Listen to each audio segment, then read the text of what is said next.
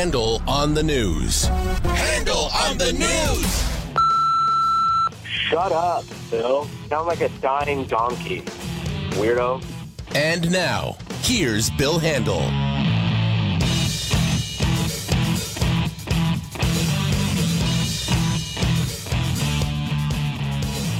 All right. It is a uh, Tuesday.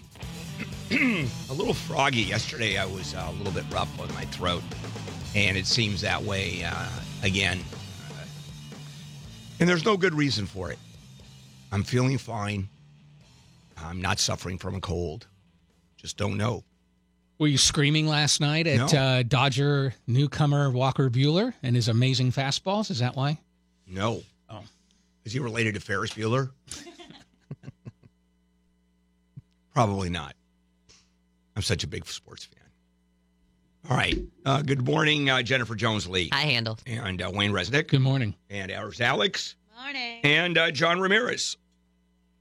We have uh, two uh, Mexicans or uh, Hispan Latinos here, right? We've got uh, the, the lovely Alex Razo. We have Ramirez. We have one Brazilian, Handel. hmm Uh huh. And uh, we have uh, a couple of white people. Well, that's not true. That's not true because Wayne is uh, Jewish, so that's technically white, but we all know the difference. Uh, and I think Jennifer, you may be the only one. Are you the only wasp on the show? I guess. I don't know. My people are like German and Swedish. Oh and yeah, that's pretty. That's and- pretty. No, not the Sicilian part. Let's leave the German and Swedish there. Uh, and you were raised in uh, what uh, religious background, if any? Uh, I went to a Lutheran church, but Lutheran. my parents were Southern Baptist, and my brother decided he was Nazarene. I don't know. We were kind of all over the map. The uh, Lutheran, absolutely wasp. Uh, Nazarene, I don't know what Nazarenes are. Uh, yeah, I have no- Very religious. Yeah, they're very religious. I can see that. And Southern Baptists, a lot of fire and brimstone. you know, a lot of hallelujahs screaming at the top of your lung. There was just a lot of "you don't do this." I know. that went on in my household. Yeah, just know. don't do it. Don't ask. Just Yeah. don't do it. I had a rabbi who was, uh, you know, almost, if he were a Southern Baptist, it would have been perfect. Because uh, he would, uh, I remember, you know, the way uh, Southern Baptists scream out, you know, uh, are you ready to accept Jesus? And everybody screams, yeah, yeah, yeah. And I, the rabbi was wonderful. Are you ready to take out your checkbooks? Yeah, yeah, yeah. It was very, very moving. I swear my family wasn't like that though. They're not those kind. I swear. Okay. All right, guys. Uh, Mr. Anti Semite at work. No, I, I get grief. I, I do get grief. You know that. All right. From From everybody. Those those are the Nazarene uh, persuasion. Is that sort of an offshoot of uh, traditional Christianity? I mean, there are some. I think so. I just remember my, my brother went to Point Loma, Nazarene, down in San Okay, Diego. all And right. I remember he had to sign this, like, uh, Yeah. I, I don't know, paper that he would, You- you know, there were all kinds of rules when he Oh. went to that school. Do you? Um, uh, there was a guy here, uh, Nick Federoff, gardening guy, who still does something on Channel Nine, and he was part of a really. He is part of a very strange offshoot of Christianity called the Mucklucks, and uh, or something like. And I'm not talking about uh, the kind of shoes that Eskimo wear, uh, Eskimos wear, uh, but it's something along those lines. Uh, they they're Christians. They keep kosher. They uh, celebrate Passover. Wow. I mean, just very, they all grow beards, including the women. It's very, very strange. All right, before we get to Handel on the news, uh, there's a story breaking right now. Okay, so this is in Gardena, and the LAPD is on a citywide tactical alert because of this shooting this morning. At least one person is hurt, and there may be an ongoing active shooter situation. So it started because firefighters went to this house fire on 154th Street this morning, but they've been pushed back because all of a sudden they start hearing gunshots. The shooter is apparently holed up on the second floor of a house. Part of the neighborhood has been evacuated.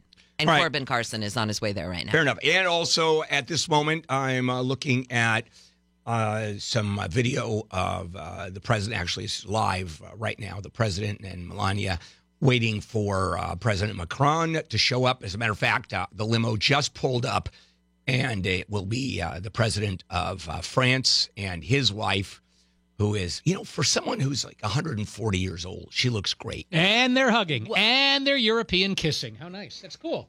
Yeah, but they're air kissing. I couldn't tell if they're if the They- no, there are real, no, there are no, no, no. Donald Trump, I don't think does lips on cheek. now the you know, uh, the the, spouses are Yeah, Trump is kissing Mrs. Macron. That. Oh, Yeah. and now the two ladies. and they're, but they're doing real kisses. Yep, it's a whole lot of European kissing. Yep. All both, right. Both ladies in white. Awkward. All right. Let's do it, guys. While that's happening, lead story. Uh, this was a tough one. Uh, news was breaking during our show uh, that a van in Toronto uh, jumped uh, into the sidewalk uh, and uh, crashed into a crowd of pedestrians. Now, 10 people dead. And uh, the first thing, of course, that comes to mind was that terrorism. And according to the police, no. At this point, uh, they are eliminating terrorism. They have yet to turn this thing over to the Royal Canadian Mounted Police, the RCMP, uh, who are responsible for national security. So it's still being uh, is still being investigated as a local crime. Yep.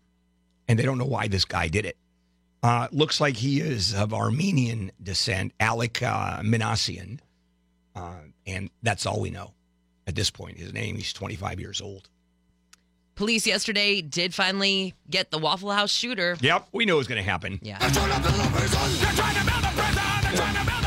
And but he was on the run for 36 hours. Yeah. long time. But he was in the uh, uh, He was within a mile of his apartment, Right. apparently. and in the bushes or in the there was a forested area, and he was running around the forest. But a female construction worker spotted him. But what was odd is he did have clothes on. Remember when he uh, did the shooting? He Yeah, didn't did- have any clothes on. So I'm assuming he went back to his apartment. I guess so. and then he was- put on yeah. some clothes and then bailed. And what he had a backpack that had a firearm ammo and a flashlight in it. But uh, this female um, construction worker saw him, called the cops. Cops show up. Detective draws a gun on him. He doesn't even resist. No, hits the ground. Yep. And he looked a little crazy, didn't he? Yeah, and that's even what the I mean, construction even worker said. even when he was arrested, he, he looked dazed. Yeah, and it just looked off. like he wasn't all there. All right, we'll take a break, come back, and we'll go through a whole bunch of stories because there's a whole bunch of news today. Uh, and uh, your chance uh, to win $1,000 brought to you by Cunning Dental. Uh, if you have loose, loose teeth, you'll be listening to this for the next 200 years. Call Cunning Dental for a free exam. Call 888. All those things I shouldn't do, but you dance, dance, dance. Ain't nobody leaving, so, so keep dancing. All right, KFI Handel here on a uh, Tuesday. Here's your chance to win some money. Your shot at $1,000 now. Text the keyword luck to 200 200. You'll get a text confirming entry plus iHeartRadio info. Standard data and messaging rates apply. That's luck to 200 200. The winner is notified with a phone call, which you must answer, like Denman and La Habra did. He oh. won $1,000. Next chance to win, next hour. There, I was just asking: Is the Fife and Drum Corps going to appear uh, at uh, the ceremony? And yes, it is there. It just passed uh, Macron and uh, the president. began they began their evening last night with a helicopter ride down the Mount Vernon in the home of George Washington. They had dinner down there, and these, as I mentioned before, these these two couples seem to grow in the relationship and are a necessary one of that, given the events around the world and facing. All right, uh, the Fife and Drum Corps uh, is uh, part of the military service, and it's a band, but they're dre- dressed in revolutionary garb, and it is uh, these piccolos, fifes, and uh, drum, and it's just terrific. They wear wigs, and uh, they're just uh, I love them. I love the Fife and Drum Corps, and it is just so neat. Uh, boy, the president is pulling out all stops on this. He's just doing it. Uh, I'm sure there'll be a few flybys, uh, maybe a demonstration of some helicopter gunships uh, blowing up uh, various uh, vehicles. I mean, just really good stuff. It's pretty cool. Yeah. Yeah. Just, oh, God, I love this. Anyway, uh, the president is literally doing everything uh, to impress Macron. In the meantime, Merkel is coming. Uh, Oh, I wonder what he does Uh, for her. is he going to shake her hand this time? Basically, just shake her hand, but nothing, nothing like a state dinner. Uh, he's, uh, I'm, I, we actually know what the menu is for uh, the uh, the dinner tonight, the state dinner, and it's really impressive. I'll share it with you a little bit later. Uh, Merkel, it's going to be uh, burgers from In-N-Out Burger brought to uh, the White House, which I think is probably better. I was going to say, not that there's anything wrong with that. Yeah. All right, uh, let's go back to the news. I'm sorry, you because you brought up the menu. I'm so sorry you brought up the menu for their state dinner. Yeah. Uh, can I say what it was? Sure. Uh, rack of lamb. Nope. Yes. That's not what I had read. Okay, let's go through it. Rack of lamb with Carolina Gold uh, rice jambalaya. Okay. Uh, then Do we have different may- information? yeah, it could be the state dinner and the dinner at uh, Mount Vernon is different. I think it was a pri- Oh, okay. private We're dinner. talking about two different dinners. yeah, there's two different Well, dinners here's my there. point. So it would ra- it, one of them is rack of lamb with jambalaya, and some guy on Twitter, not just some guy, somebody who's blue check marked and has I don't know a couple hundred thousand followers, tweeted, and I thought maybe he was joking, but he wasn't. He said they should serve American food like fried chicken and mashed potatoes, and not this frou frou unpronounceable food, because apparently he doesn't know what jambalaya is. That's fantastic. But you've got, so you've got the menu for the state dinner. I think uh, I think I do, and I don't know where it is. Hold on a moment. Uh, oh, I know because this is. Is it for Mercury News? Because I have one too. uh, yeah, let me see it. Let me. See. Let me print it. For Okay, le- no, go ahead and just read it. Okay. Well, let's see. For Tuesday's dinner, which is tonight, the chef will prepare a three-course meal of green salad, rack of lamb with rice, Okay. jambalaya. Oh, that's nectarines. tonight. Okay, yeah. that's tonight. How about the uh, the Washington, the uh, Mount Vernon dinner?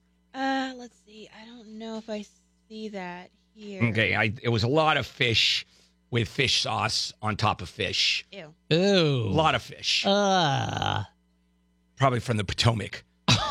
God, even worse. That's Yeah. a swamp, you know. Uh, yeah, So it was swamp fish. yeah. Okay, well, let's move on. We All actually have some stories to do. Yeah. Hey, uh, former President George H.W. Bush is in the hospital with a blood infection. Yeah, one day Just after burying Right. his wife One of day, 73 years. she's buried on Saturday. He goes into the hospital on Sunday, They say he's responding to treatment. which is great. So that is good news. Yeah, but anytime a 93 year old goes into the hospital with any kind of infection, it is uh, problematic. All right. Uh, a lot of people showed up at the Ventura City Council meeting last night because they want to know what happened after that dad got fatally stabbed by a homeless guy. And the uh, the rally was for action on homelessness. Interesting. Not that it was not action on crazy people who happen to be homeless. It's the problem was look at the homeless problem. That's where the real issue is. So What? underneath that, underneath that is the message that the guy got stabbed and died. It's our fault. Right. It's all our collective fault. Right. Had he ever worked at Disneyland, for example, and gone crazy? The fault is not his, it's Disneyland. That's what we have to look at. Well- I mean, that's the analogy I'm making, and I think it's legit.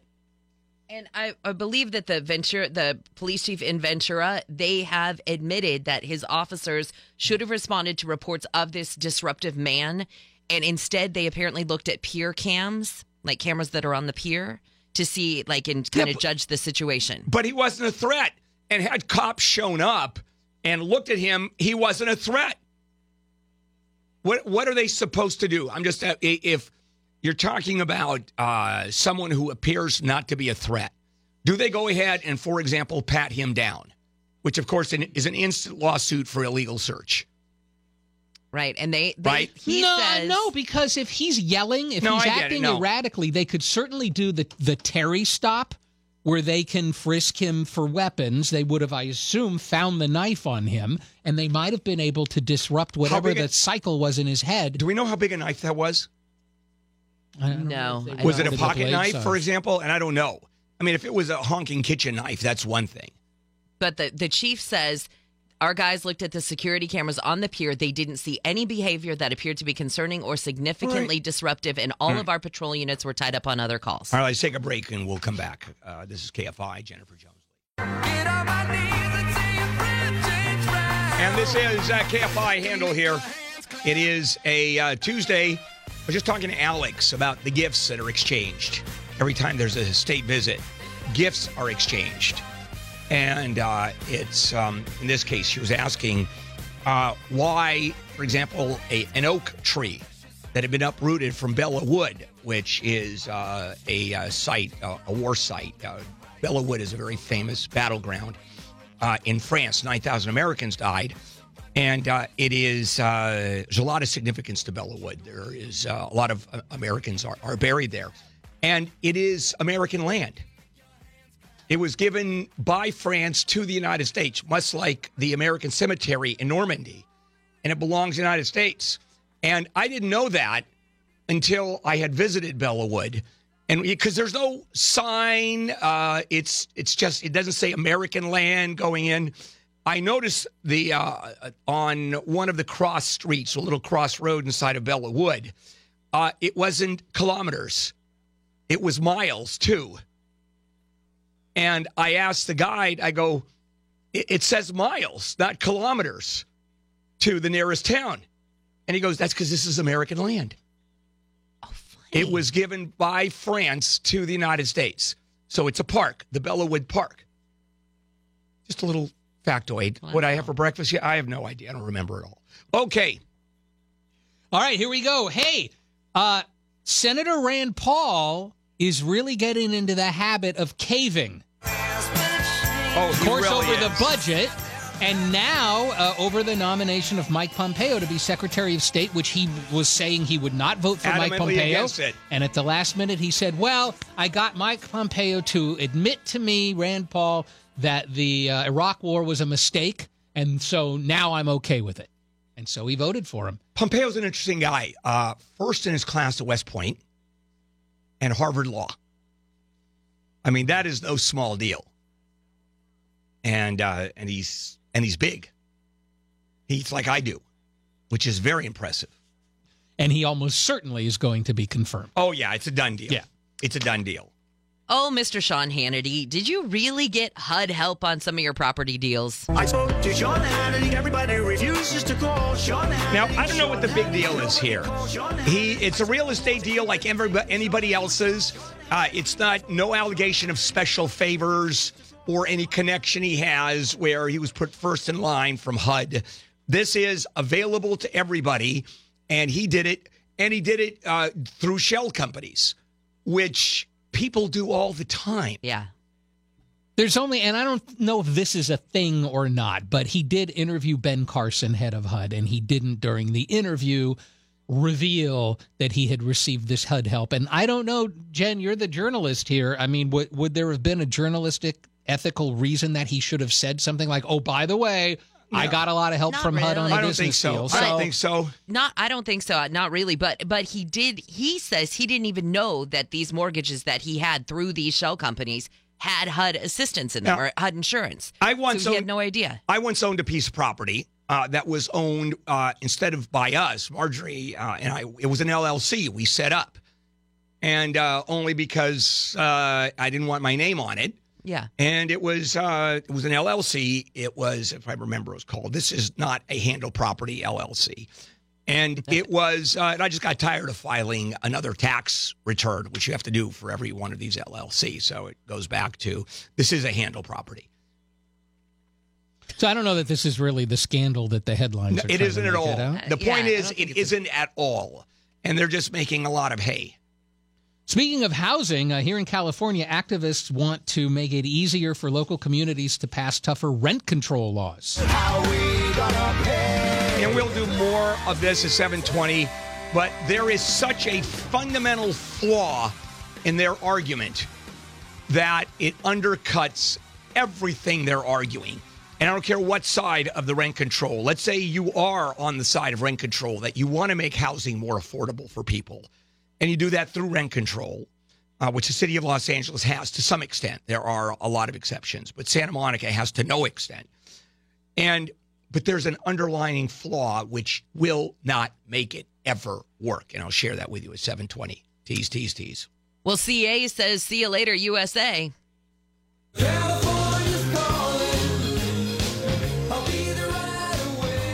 Well, at least some backers, anyway, of this California independence Oh. idea. They apparently can go ahead and collect signatures to see if they can make it to the ballot. Why they spend that kind of money when they can use it for such good and they don't. It's there's zero chance of California ever becoming in this case three states. And not being part of the United States anymore. This one, yeah, this is separate they from want to they want to secede from the Oh. United just wanna States. be out completely. Which is which is crazier? Split us into three states, but we're still states, or California secedes and is its own Probably country. seceding is the crazier one, but uh, not, Not by, by much. much. yeah, I mean, who, who who are more alien? People who live on Venus or Mars? You know, if you drive down the freeways, you get the impression from those freeway signs that texting while driving is a huge, huge deal, but not so much to your insurance company. With one eye on the road, one eye on my phone. I texted in this drive-through order There's for my a, uh, a group out of Texas called Zebra. They basically help people compare auto insurance rates and stuff, so they have a lot of data.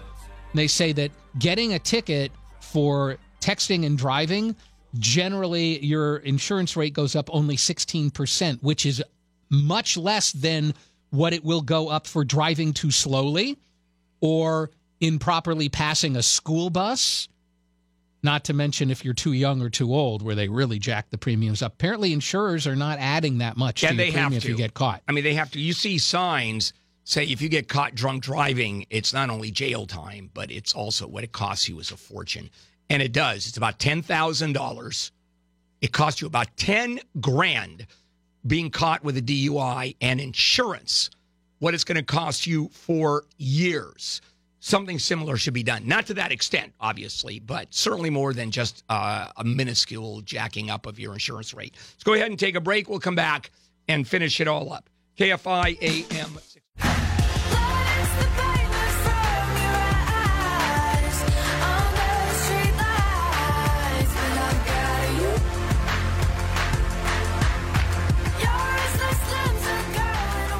Here on a uh, Tuesday.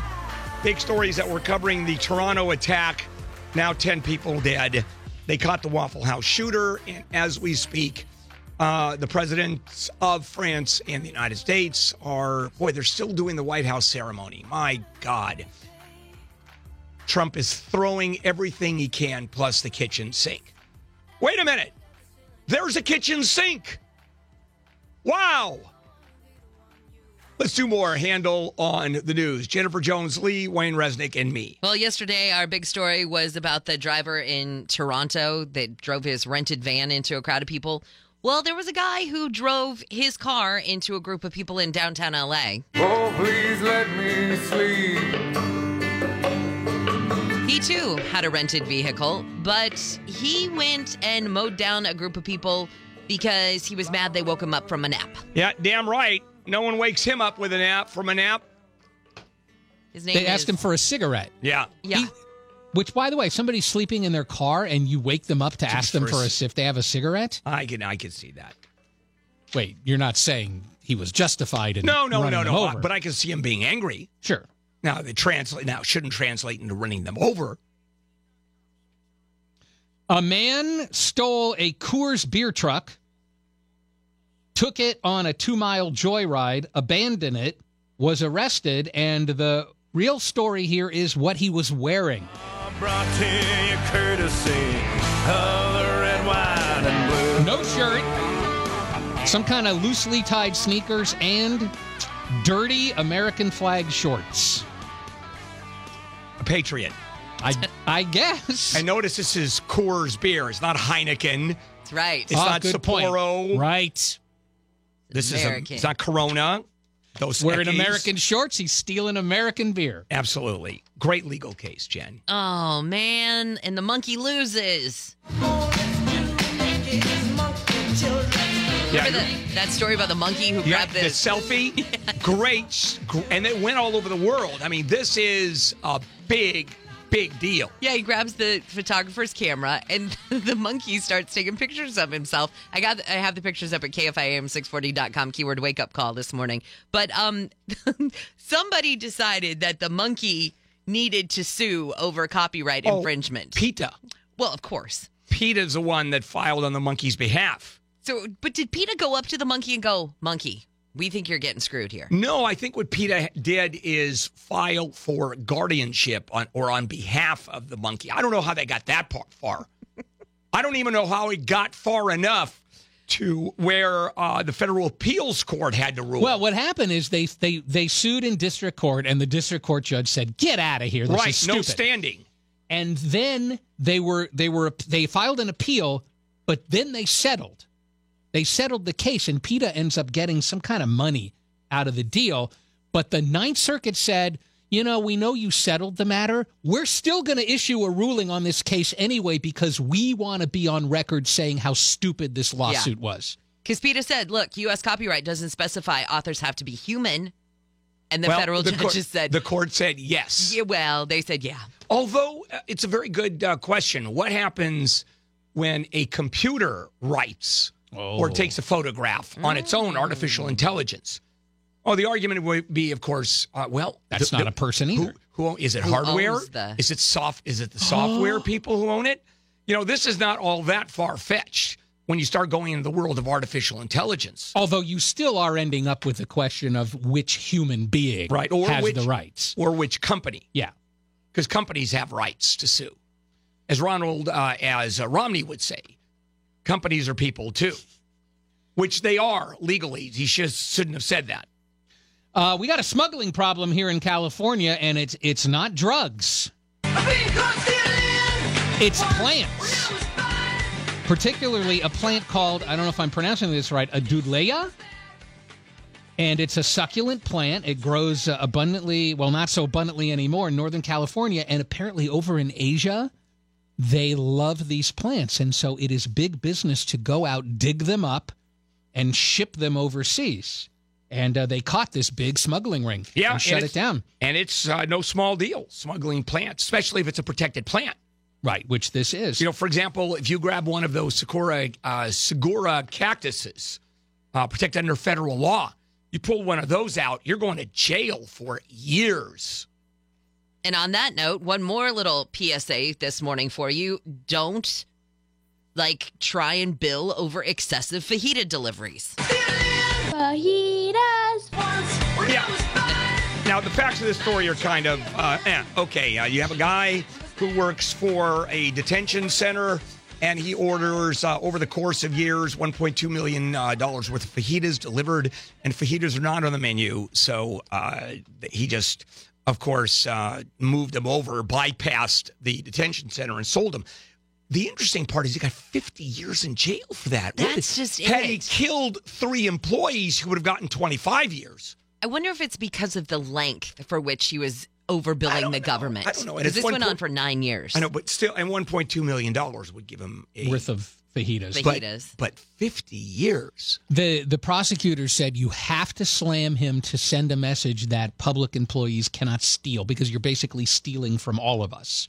But that's welfare fraud. Does the Yep, same thing. I know.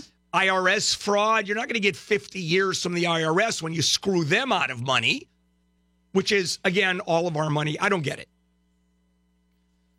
All right, so much for that. All right, coming up, the Toronto attack, and uh, what can police do to prevent vehicles being used as weapons? And we're going to talk to Steve Gomez, who is an ABC News security contributor and a former FBI agent. That's coming up. KFI AM 640. Say something,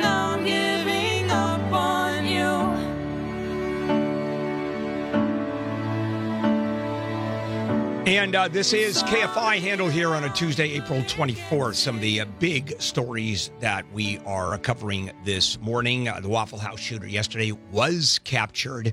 Travis uh, Reinking, you can tell he's kind of nuts. And uh, George H.W. Bush, a day after his wife Barbara is buried, is in the hospital with a blood infection. And thank goodness we're hearing that he is recovering. All right, uh, now let's turn to the Toronto attack. And this one uh, took us for a loop.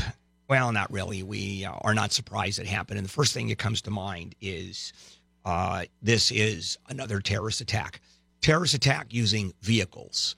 We have Nice, we have Berlin, where uh, you have uh, some uh, obviously d- d- deluded human being who is driving down the street and just pulls over onto the sidewalk and just takes out a group of people. Although this one is a little bit different. Uh, Steve Gomez, ABC News security contributor and former special agent with the FBI. Uh, Steve, first of all, thanks for joining us. And um, let, let's talk about some of the facts and then uh, how this is different, and then maybe a minute or ta- talking about can this ever be defended against? Well, thank you for having me on. And uh, it, we've seen this so many times all over the world, uh, Europe, here in the U.S. New York City was the most recent one, which was a, a, a brutal attack there in uh, Manhattan. And, uh, and and so you can't always think that this is terrorism nowadays because this method of attack has been expressed by ISIS to its followers to go out and use this method. And now you have a lot of people that are willing to accept that method. They're not ISIS followers, but they're willing to do a copycat. And so you have to determine through the investigation whether this is terrorism or not. You need to know what the motive is in order to deal with these types of situations moving forward. Well, even if we know what the motive is, uh, and, and there are going to be many different motives. For example, at this point, they don't even know what the motive is of uh, this uh, driver, Alek Exactly. Minassian. We know he's of Armenian descent. Uh, was he a Canadian? Is he a Canadian national? Uh, what are his politics? We have heard nothing so far. Exactly. They're they're doing the investigation. They're working up the background on this guy. He's alive, so they're going to be able to hopefully talk to him to try to figure out, you know, what was going on in his mind and uh, try to get down to the bo- the bottom of the motive. But nevertheless, they are going to have to deal with um, these types of situations, both in Canada, and it's even it's it's, it's really horrible for Canada because th- this was a random type of an attack. This wasn't targeting one of their facilities like we've seen about four years ago. This is very random. It's going to create a lot of fear. So now Canada has to think like we've been thinking here in the U.S all over in Europe. How do we deal with these types of attacks where a vehicle is going to hop a curb and come after pedestrians? And the only way I can think in terms of a defense, and uh, obviously we've all been thinking about this many times since all of these attacks, is other than putting up those stanchions, those barriers, those steel barriers like you see uh, in parking lots, for example, or you see around American embassies that literally will stop anything from going through and put those up on every walkway in the city where people congregate. How do you defend? So he, I'm from Los Angeles. I'm here right now. Uh, I, I got to say that in LA, we do a great job in dealing with this type of situation. And you probably remember that that incident that occurred in Santa Monica many, many years ago. Yes, ago. with that older man who, uh, Exactly. yeah, mistook the uh, gas pedal for the brake. Exactly. That had nothing to do with terrorism. He, I, we, we don't, we didn't hear anything about any mental health issues. He just made a mistake, and that was the Third Street Promenade.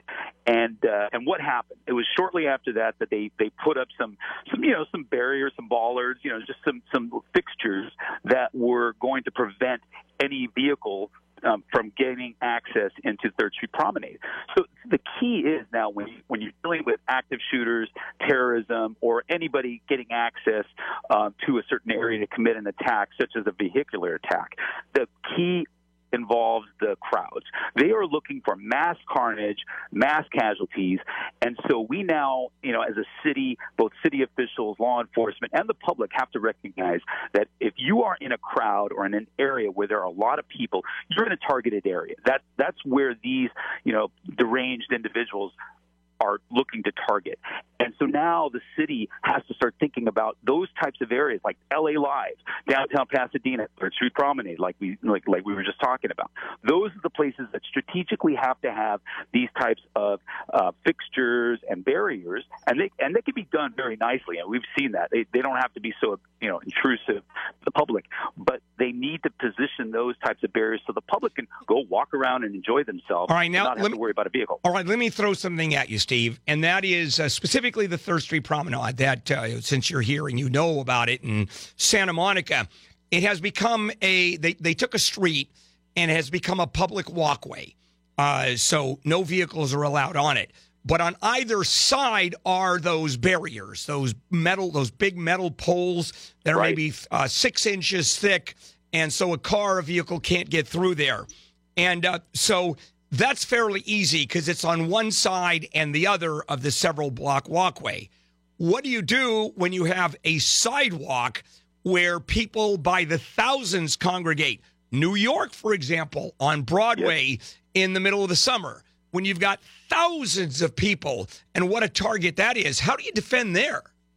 Now, that's incredibly difficult because ultimately, are you going to have bollards and fixtures everywhere? Well, I mean, if you could do it, you know, if if the the city has the funding to do that, and if you could do it in a way that isn't going to, you know, uh, you know, create, you know, uh, obstruction like then then yeah you got to consider doing that because that's unfortunately the world that we're living in and you want people to be able to enjoy the city and their surroundings. Um, unfortunately when it comes to the vehicular attack there are no red flags that are going to pop up when somebody goes and rents a vehicle or decides to use their own vehicle to go out there and, and mow down people in, in a certain area. That that involves, and this is another issue that, that needs to be continuously pursued, is uh, you have to look for those people that are having problems, you know, mental health issues, talking about suicide or talking about hurting people, and you got to report them to law enforcement. Law enforcement has to be able to work with mental health officials and, and, and, and various public safety to deal with those individuals as well. So it's a, it's a combined effort, not only the security measures that are in place, but then you got to have that coordination between the public and law enforcement and uh, health. All right, Steve. Thank you much. Very good. Thank Greatly appreciated. Uh, at this point, uh, here's uh, what we do know or don't know in terms of uh, this uh, Alek uh, Minassian, uh, who is suspected of uh, being uh, the driver of that uh, van that mowed down and killed uh, 10 people and 15 injured. Uh, is that the investigation has not been turned over to uh, the RCMP, the Royal Canadian Mounted Police, that effectively is the FBI, uh, the federal authorities in uh, uh, in uh, Canada. So it's being handled in Toronto as a local crime. Like the city of Los Angeles would put the LAPD on it and not turn it over to the feds because there is no, quote, terrorism at this point suspected. That's all we know. That's all we know. All right, uh, coming up, uh, Garcetti's rent control idea, fundamental flaw, big flaw that makes it untenable. And uh, coming up after the break, your chance to win $1,000 brought to you by Cunning Dental. If you have grandkids and uh, they're at some point going to be listening to KFI, we'll still be doing this, uh, this contest. If you have crooked teeth, call Cunning Dental for free exams. Call 888 640 SMILE. Okay.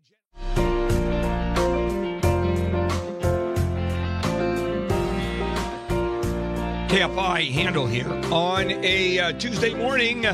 And here is your chance to uh, win some cash. Your shot at $1,000 now. Text the keyword bank to 200 200. You'll get a text confirming entry plus iHeartRadio info. Standard data and messaging rates apply. That's bank to 200 200. They notify the winner by calling them. You have to pick up that call. Joyce and Artesia did, and she is a $1,000 richer. Your next chance to win next hour.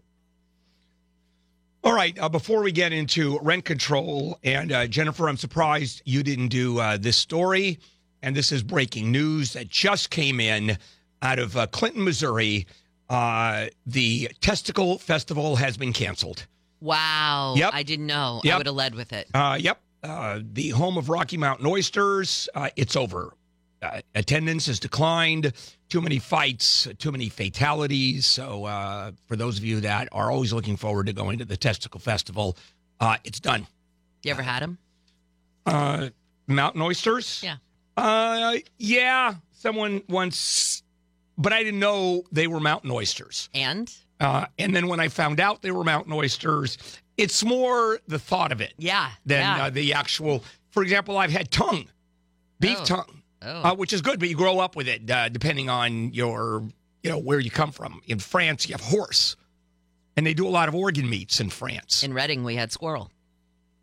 Of course, you did. I'm kidding. I- I'm not surprised at all. See, I just took you for your word. All right, now uh, let's quickly move to uh, rent control. Uh, the mayor, uh, Eric Garcetti, who is going to be run uh, running for president uh, and has no chance of ever getting elected, uh, is now talking about extending rent restrictions, rent control in Los Angeles. And the reason is because housing uh, simply is non existent renting in Southern California, whether it's here in Los Angeles or Orange County, it doesn't matter where, uh, is prohibitively expensive. People just can't afford to do it. So, one of the ways that uh, government can force the issue of making it more affordable is to throw on rent control, capping rent increases. which Los Angeles has to some extent. Now, there are some ex- exceptions. Uh, one of them, for example, um, if an apartment was built after 1995, uh, actually, uh, it's 1978, rent, rent stabilization. Uh, landlords uh, can increase rent annually on tenants uh, living in apartments before 1978, but after that time, uh, can't do it. Can't do it. So there are restrictions. For example, family housing, single family dwellings, there's no rent control. Multifamily dwellings, there are. There is all kinds of rent control. So, what Garcetti wants and rent control advocates is throwing rent control on everything. Now, in and of itself, does that make it more affordable? Well, problem is there's a there's a few fundamental problems, and then there's one that it cannot be just unless it's dealt with. It simply could never work. And one of the problems is if you have a rent control uh, place, you're never moving out, ever. There are some pre-war, pre-World War II apartments in New York that are still renting for three hundred dollars a month, and they're just handed down because New York has such rent control. Santa Monica, same thing. No one is moving out of Santa Monica because it's just to to leave rent control to go into a building that's not because right now once a building uh, once an apartment is empty there's no more rent control it's what the market will bear except that's one of the exceptions in los angeles and what the uh, what garcetti is proposing is that the rent stays the same and it becomes a lottery win if you move into that one apartment where someone has moved out then no one's ever going to move out you get the lottery. You get that win. So the number of people that would ever move is limited because no one's crazy enough to move when you have rent control. And here's the other problem. Here's the fundamental flaw in this. And that is if you have rent control, then you're not going to have much new housing. It has to pan out for developers. No one is interested in building houses in which they don't make money. So that means either the government subsidize, which is HUD housing, Section 8, or they remove rent control. And then here's the other problem is at the same time, the advocates of rent control are screaming that it's not affordable, that we have to make housing more affordable. They're the very people that stop the building. Even that state law, which is now in the works to create an environment, a building environment that bypasses local city ordinances, bypasses local councils, bypasses local planning commissions, and says we have to make it easier. Every single one of these cities saying no one's going to screw with our ability to stop building. That's our purview. And if you're in the city of Los Angeles, for example, to a lesser extent, Orange County, the local authorities are going to do everything they can to make sure that building new housing becomes almost impossible. They don't like building. What they do like is more people living there at rent control prices. That they like. We like black, but we also are stopping you from building black. We want white. What? Wait, wait, wait. There's a contradiction there. You can't have both together. Oh, yeah, we want both together rent control and no new housing. Well, there you go. How's that for logic? All right, we're going to move over to another topic about some land uh, that's in South Central, or it's just now South LA. I don't think you use South Central anymore for some crazy reason. It's been sitting there vacant. It's the largest piece of land that can be built on, and it's been bouncing back and forth like a ping pong ball. The government, the owner, what are they going to do with it? Uh, you have a blighted landscape. All of that coming up. KFI AM 6. When will you save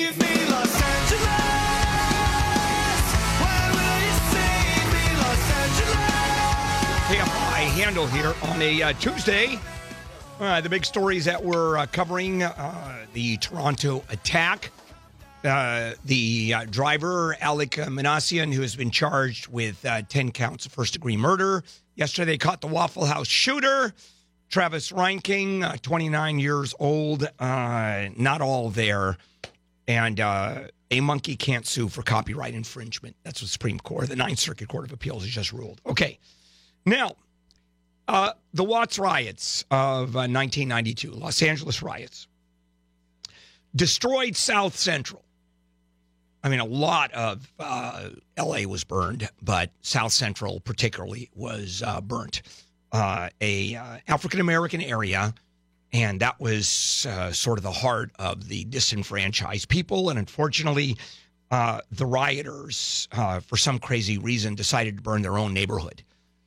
And so you now have swaths of this area that are still undeveloped while the rest of Southern California has exploded. With real estate development, you still have huge sections, many sections of South Central that are underdeveloped. Matter of fact, blighted, empty land, burnt out buildings. There is the largest single piece of land in uh, South LA, corner of Vermont and Manchester, owned by Eli Sasson, an Israeli, an immigrant who has had it for many years and over the years has proposed a shopping center, a housing development, entertainment complex. The lot is the size of three football fields. That's a big lot. It's a big piece of property. And there's an interesting history behind it. He didn't develop it. The city wanted to develop it. They couldn't come to terms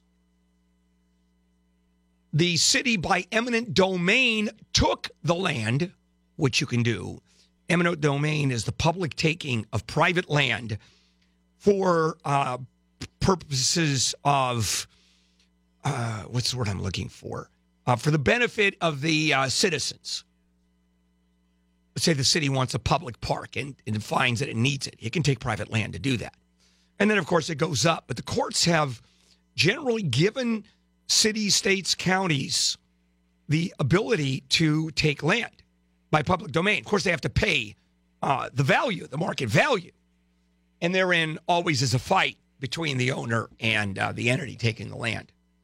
So uh, the land was originally taken by eminent domain, and it was done through an agency that was set up by the city, which then was, uh, which then was dissolved. The agency disappeared, and so there is no longer anybody that owns the land, and it goes back to the owner, uh, Mr. Sasson.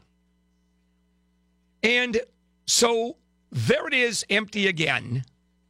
And guess what the city is doing? Going ahead and taking the land by eminent domain, second time around. And the owner, Sasson, going to court and saying, I'm going to build on it. And the reason I haven't built on it because you have stopped me from building on it. Now, there is no question that this land, any building project, is eligible for state money, for federal money. I mean, this is a blighted area that desperately needs help in a neighborhood that desperately needs development that if you brought in housing and business and retail, that would do nothing but increase not only the value of the area, but simply make living there uh, easier and better and more fulfilling. So now you have Sasson, who says, I want to build. You're not letting me build. You're taking the land. You're going to turn it over to developers, and therefore I'm being screwed. And I have plans to build it. Okay, let's see your plans. Well, they're renderings. At this point, they're not even architectural, it's just some renderings. And he's saying, But you guys are stopping me from building, and then you're taking it. See, that's the fight that's going on. In the meantime, you have these two huge empty lots that have been sitting since 1992 waiting to be developed for a neighborhood that desperately needs development. And it's all caught up in bureaucracy. Now, uh, the city is saying that there are plenty of owners that are holding on to property until such time as they can turn them over and really make some money. Although, right now, at this time, how much more money can you make? I mean, this is the height of a real estate boom. But then again, I'm not a guy that owns dozens of pieces of property the way he does. So he certainly knows more than I do. Maybe he's reading the tea leaves in, in a way. But just to give you an idea of how almost nobody ever loses, no, no city, county, state, or feds ever loses an eminent domain fight. There was a case, I remember studying this when we talked about it out of, I think it was Connecticut. And uh, a woman owned some uh, property, beachfront property. Or was it, uh, was it beachfront? I don't remember. But in any case, it was a very valuable piece of property. And the state came in and took the land by eminent domain. And she went to court. She fought it because you know what they were going to do? They were going to turn it over to developers. And the reason they gave the court, we're talking about the public entity, is that the the state would get a bigger tax base. Therefore, it's for the benefit of the citizens. That is such a stretch. Now, usually it's for parkland. Usually it's for a hospital that desperately needs to be built in that area. Usually it's for public housing that desperately needs to be built. But to increase the tax base and the court, the court held against the woman. The courts just don't eminent, let an eminent domain die. So we'll see what happens. It's going to be delayed forever. All right, coming up, FEMA and Puerto Rico. And FEMA, of course, is very close to the heart of Jennifer Jones Lee because her husband, Scott, works for FEMA. There you go. She's smiling. And this is how FEMA screwed up. Okay. and Scott, particularly, by the way. I'm sure he's probably the one that gave the directive. All right. What's going on, Jennifer? It's almost like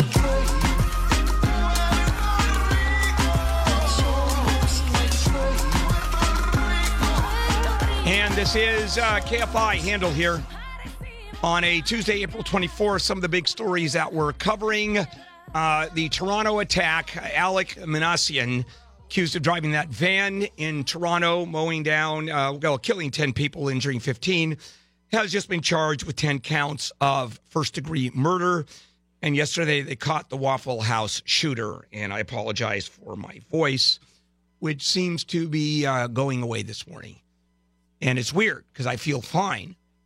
Don't have a sore throat. I'm not harboring a cold or anything. It's just the voice is going out. Good thing I don't make my living with my voice, huh?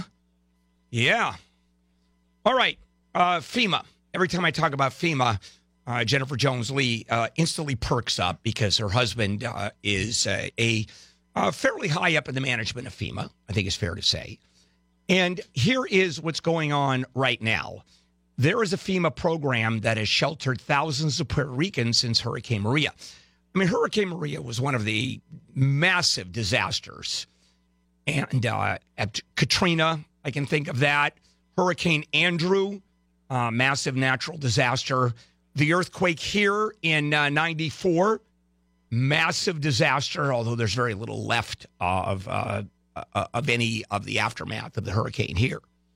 But Puerto Rico, uh, that's a tough one. And so you have thousands of Puerto Ricans still displaced by Hurricane Maria, and they had housing through FEMA, allowing them to live in hotels uh, since the storm uh, ravaged the island seven months ago. Well, twice FEMA has threatened to cut off the temporary housing assistance. But the governor of Puerto Rico begged the federal government, you can't do that to our citizens. They still don't have housing. Matter of fact, it's hard to believe there are still communities that don't have electricity seven months after the hurricane hit. And in terms of rebuilding, now the tourist places have rebuilt because that's tons of money coming in.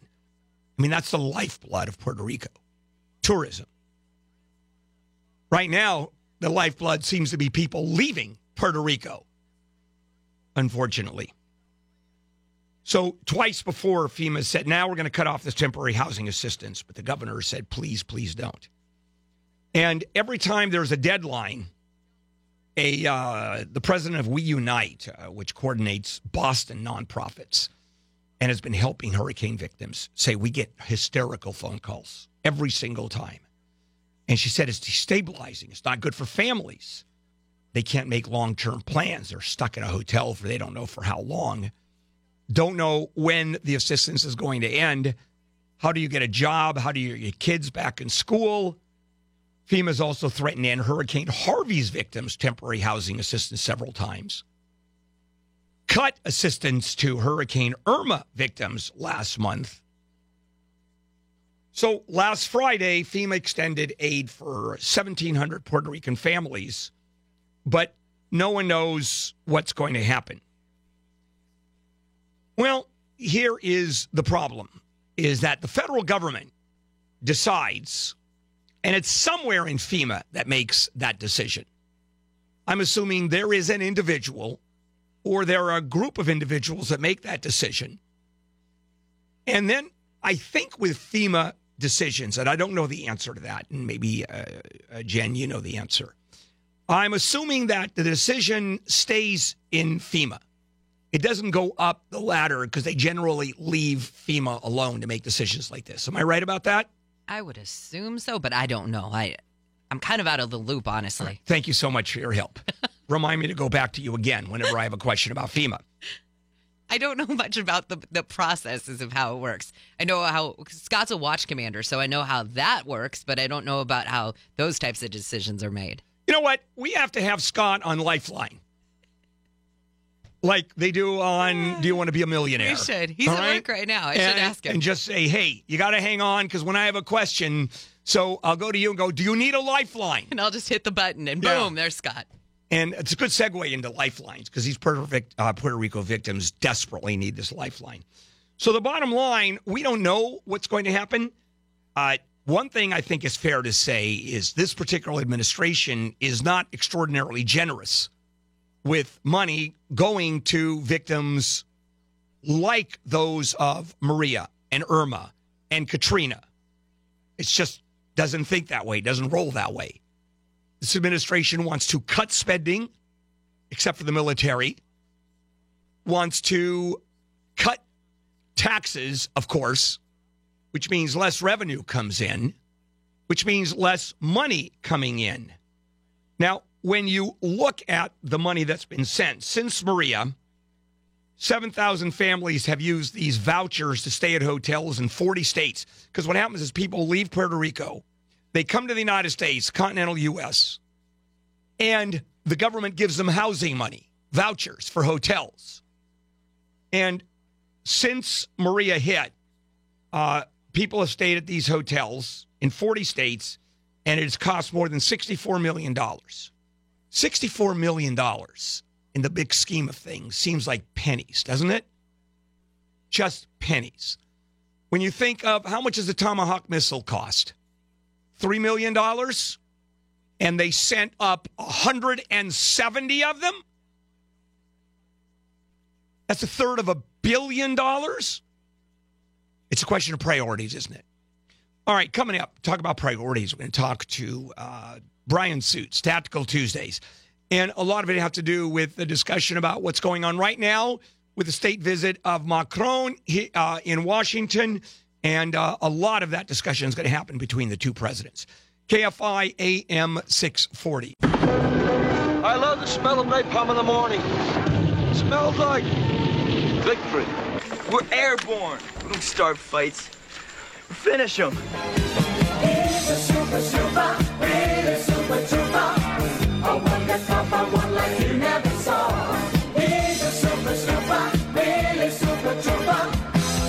KFI Handel here on a uh, Tuesday, April 24th. And uh, the big stories that we're covering uh, the Toronto attack. Uh, we're uh, now finding out uh, some weird stuff. We now know what the driver yelled, or at least posted on his social media just before the attack. It's so bizarre. And we'll cover that on Handel on the News late edition. He's also been charged with 10 counts of murder. Isn't that lovely? It's still illegal in Canada. to uh, mow down uh, 10 people. Yeah. Okay, that's Brian Suits. Uh, Brian, thank you so much for being with us. It's a lovely drive. No, that was a goodbye. What's that? Um, just thank you Oh, for, okay. yeah, for your Not lovely thoughts. Yeah. All right, it's Tactical Tuesday with Brian. Brian, of course, heard uh, Saturday and Sunday here on KFI, 10 to midnight Saturday, 8 to 10 on Sunday. And whenever he's giving a talk, and I always let him plug that anytime that's coming up. All right. Uh, the president, the presidents are speaking right now to each other. Uh, President Macron, President Trump, and they've got a lot to cover, including Iran, uh, North and South Korea, uh, as well as Syria. I mean, a lot of heavy duty stuff. We. We. All right. So give us a, a quick overview of what's going on. The French president is coming in early in the week as Le Cop uh, du Bon, the good cop. Um, the German comes later this week. Uh, the the Europeans are very interested in keeping the Iranian deal intact. Trump clearly wants to blow the thing up. And in saying that, he's already triggering the Iranians. The Iranians are about to do his job for him. And so that's why Merkel is uh, is, is going to come here in Mach 2 to, to get Trump to back off on that before the Iranians do it for him. So, you know, if, if your rival is busy screwing themselves, why why slow right. up? So herein uh, is uh, the big question, uh, because you can bet that uh, the vast majority of advisors around Trump are saying, "Do not blow up the Iranian deal." I can't imagine anybody saying other. Well, that's not true. Bolton, I know, uh, yeah. Pompeo, uh, Pompeo, Pompeo. Um, Nikki Haley's not a big fan of it. Yeah, yeah. When you think about his advisors going the other way, and this is not a president who doesn't react as opposed to uh, sit down and contemplate. And the rest of the world is saying, certainly Merkel, uh, Macron, and uh, virtually all of Europe saying, do not blow up the Iranian deal. Why are they saying that? Because the Iranians got a $150 billion front load, you know, for signing the deal. And what did they turn around and do? They they did white people welfare with Airbus. They they ordered 60 Airbus. Uh, and for that matter, they ordered 40 Boeing aircraft. Now, uh, so it's white people welfare for Everett, Washington. Now, the $150 billion, that was their money anyway. So it was, Sure. fro- it was frozen assets, Sure, right? but it was internet. It was part of international sanctions. Uh, that it was something we wish we could have done to Hitler, um, uh, or any other international actor who is a bad a dude, like like we're doing with with North Korea. Though they don't have any frozen assets, they don't have any assets.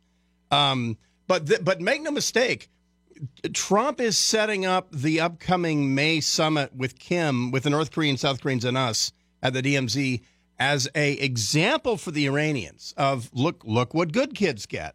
Look what happens uh, when you come when you come clean and and maybe you want to deal up front. Though I do think, th- and this is important for people to understand, uh, the North Koreans have given up nothing, but they it looks like they did. I mean, it was a grand announcement that they're going to stop nuclear tests and missile tests. Well, it's for the same reason we're no longer testing the B 52 since 1954 because we don't need to test anymore. The North Koreans have their missiles and they have their nukes. But wouldn't that be? Wouldn't they continue testing uh, to uh, tweak it? And there really is some politics involved here, or is it Kim just being so smart and outsmarting uh, our president? He went to his people a couple months ago and he said, uh, by 2018, we need to be absolutely sure that that nuke fits on that missile and it can re enter the atmosphere over Washington, D.C. And so, via uh, you know testing, but primarily computer model testing, they're confident that they have that. Keep in mind, you know, how many tests did we do before our A bomb was operational on August 6th? We did one. And it wasn't even an airdrop, it was on a tower in New Mexico. Except there, the exigencies, there was a war going on. Yeah, but we, Uh, but bottom line, we we and knew it was that. a mi- and it was a miracle that that went off. But you know what's going on in North Korea? A war. That was that's the same thing. They feel like they're at wartime. We ten thousand guys with slide rules made sure that that thing worked on July sixteenth, nineteen forty five, uh, uh, in New Mexico. Uh, and then uh, six weeks later, or four weeks later, it was dropped via airplane, and and it worked because they they said we are ninety nine percent sure that this will work. Well, Kim has the advantage of six tests just like Pakistan did, India did, and, and China did before they mass produced. So he has a mass producible warhead, which probably he was producing it before they even tested the H bomb, test six. Meanwhile, he's got a missile that can uh, reach the east coast of the U.S. The rest is done by computer model, and we're not going to bet that he's wrong. Uh, now, as far as Iran, let's go back to that for just a second. Uh, the world, or certainly uh, the Western world, looks at Iran actually living up to the deal that it cut. Yeah. And uh, Trump is saying, "We, I don't care. We're going. It was a bad deal. We're going to unravel that deal." And there is an issue of saying, I mean, is a deal a deal? And uh, the perception of the United States is not going to maintain deals if it doesn't like it. Well, what Trump is going to say is last I read in Article uh, 1 of the Constitution is that the Senate ratifies foreign treaties. And the U.S. Senate never got a pass at this thing. It's not a valid treaty. We're, we're not uh, obligated to follow it. Uh, the two largest flaws with the Iran deal, and the Iranians knew this and, and they took advantage of Obama, is number one, missiles aren't covered in the deal at all. John Kerry said that that would have been too complicated. And so missiles are not covered. Missile development's not covered. They're still in all there all kinds of violation of UN sanctions there. And then thing two, the inspection um, regulate the inspection regime is deeply flawed. The Iranians get to pick and choose where we get to inspect uh, and all that. And so what Trump is going to do is set up Iran with by rewarding North Korea for coming forth and saying we're going to stop developing uh, nukes and missiles. So for the wrong reason because they have them working. But he wants to he wants to redo the Iran deal after the fact and say now let's throw in missiles. All right. When we come back, here's what I want to do. I want to talk a little bit about the personal relationship that the president has with Macron. He They're loved- holding hands. Yeah, he loves. They love it. They're kissing each other. They're French kissing each other, so to He, speak. he likes handsome men. Uh, he does. And uh, the horrible relationship Trump has with Merkel, and see how that pans out geopolitically. And then Syria, and why Germany will not get involved in Syria, which I find astounding And on- ironic. Uh, well, more than just ironic. Uh, I mean, stunningly. Yeah, I guess ironic is a good, but not in any positive way at all. It's ironic to a level that uh, I'm totally disgusted with. And your chance to win $1,000 brought to you by Cunning Dental. If you have dental problems, call Cunning Dental for a free exam.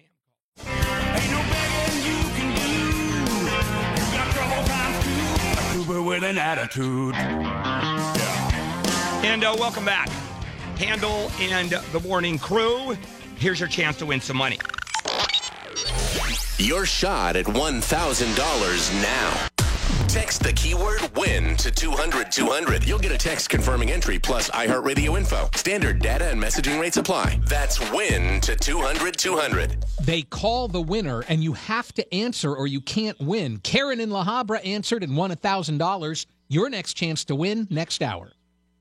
All right, uh, we're back with uh, Brian Suits, Tactical Tuesday. And Brian, as we speak right now, the uh, president and uh, President Macron are talking about Syria, North Korea, uh, Iran. So there's a lot on the table. And you were just mentioning that President Trump made a rather interesting statement. Uh, in the, the subject came up about Iran and the, the purpose of Macron's visit. The official purpose is that it's an official visit, but he comes with a with a mandate to try to be a nice guy and talk Trump into keeping the Iran deal.